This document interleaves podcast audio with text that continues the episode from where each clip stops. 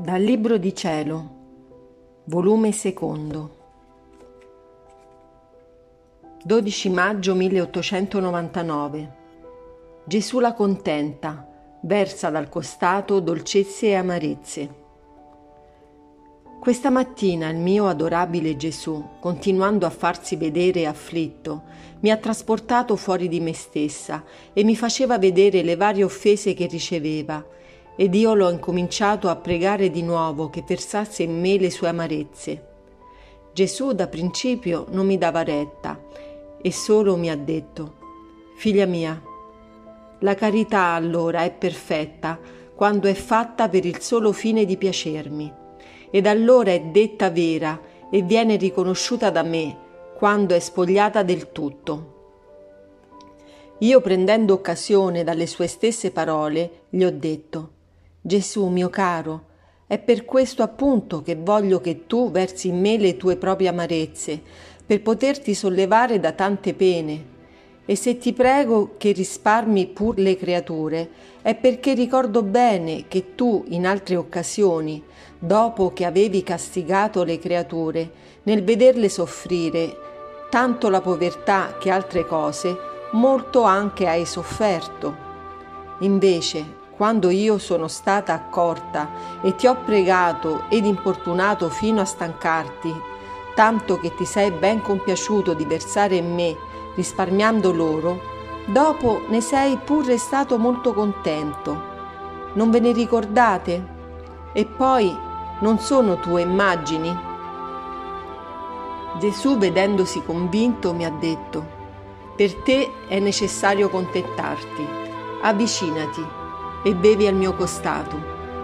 Così feci, mi avvicinai per bere al costato, ma invece di venire l'amarezza, succhiavo un sangue dolcissimo che tutta mi inebriava d'amore e di dolcezza. Sì, ne ero contenta, ma non era questa la mia intenzione. Perciò a lui rivolta gli dissi, Caro mio bene, che fai? Non è amaro quello che viene, ma dolce Deh, ti prego, versa tu in me le tue proprie amarezze. E Gesù, guardandomi benignamente, mi disse, continua a bere, che appresso verrà l'amaro. Così, mettendomi di nuovo al costato, dopo che continuò a venire il dolce, venne anche l'amaro. Ma chi può dire l'intensità dell'amarezza? Dopo che mi saziai di bere, mi levai e guardando la sua testa che teneva la corona di spine, la tolsi e la conficcai sulla mia testa.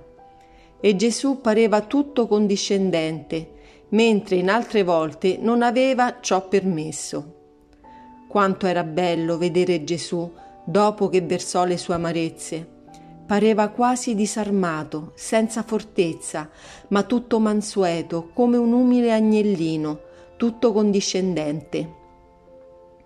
Io avvertii che l'ora era tardissima e siccome il confessore era stato subito questa mattina a chiamarmi all'obbedienza, quindi non è che sapeva che dovevo essere nuovamente chiamata dall'obbedienza, che all'obbedienza Gesù mi lascia libera, perciò a lui rivolta gli ho detto Gesù dolcissimo, non permettere che io sia di disturbo alla famiglia e di fastidio al confessore col farlo venire di nuovo Deh, ti prego, fammi tu stesso ritornare in me stessa.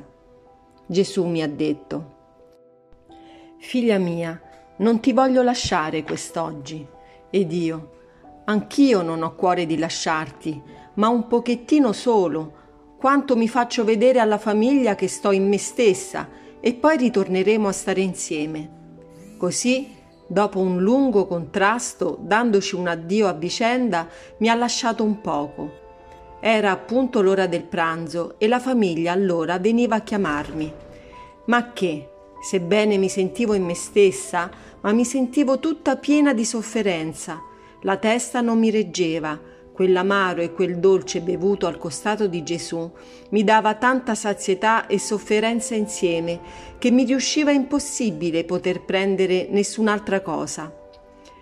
La parola data a Gesù mi faceva stare sulle spine Così, sotto il pretesto che mi doleva la testa, ho detto alla famiglia Lasciatemi sola che non voglio niente. E così sono stata lasciata libera di nuovo. E subito ho incominciato a chiamare il mio dolce Gesù, e lui, sempre benigno, è ritornato. Ma chi può dire ciò che ho passato quest'oggi? Quante grazie Gesù ha fatto all'anima mia, quante cose mi ha fatto capire. È impossibile poterlo esprimere a parole. Così, dopo un lungo stare, Gesù, per calmare le mie sofferenze, dalla sua bocca ha versato un latte dolce e poi, verso sera, mi ha lasciata col darmi la parola che subito sarebbe ritornato. E così mi sono trovata in me stessa di nuovo, ma un poco più libera di sofferenze.